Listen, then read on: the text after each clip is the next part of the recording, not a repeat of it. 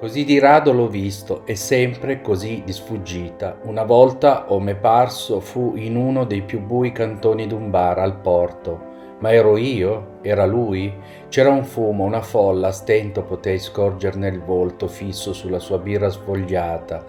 Teneva la mano posata sul tavolo e piano piano batteva le dita sul marmo, quelle sue dita più lunghe pareva e più magre di tutta la sua intera vita. Provai a chiamarlo, alzai anche un braccio, ma il chiasso, la radio così alta, cercai a urtoni d'aprirmi un passo tra la calca, ma lui o ero io.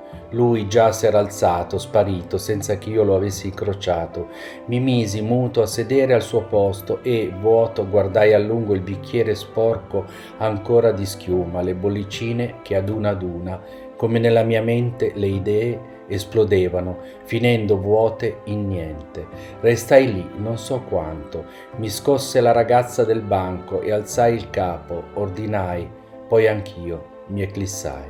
Questa è una poesia dal titolo Andantino del 1973 tratta da Il muro della terra di Giorgio Caproni.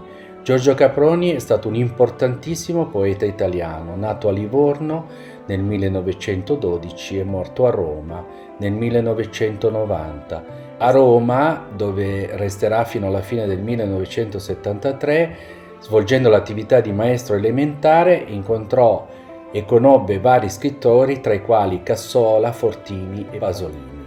Buon intervallo a tutti da Antonio Sixti.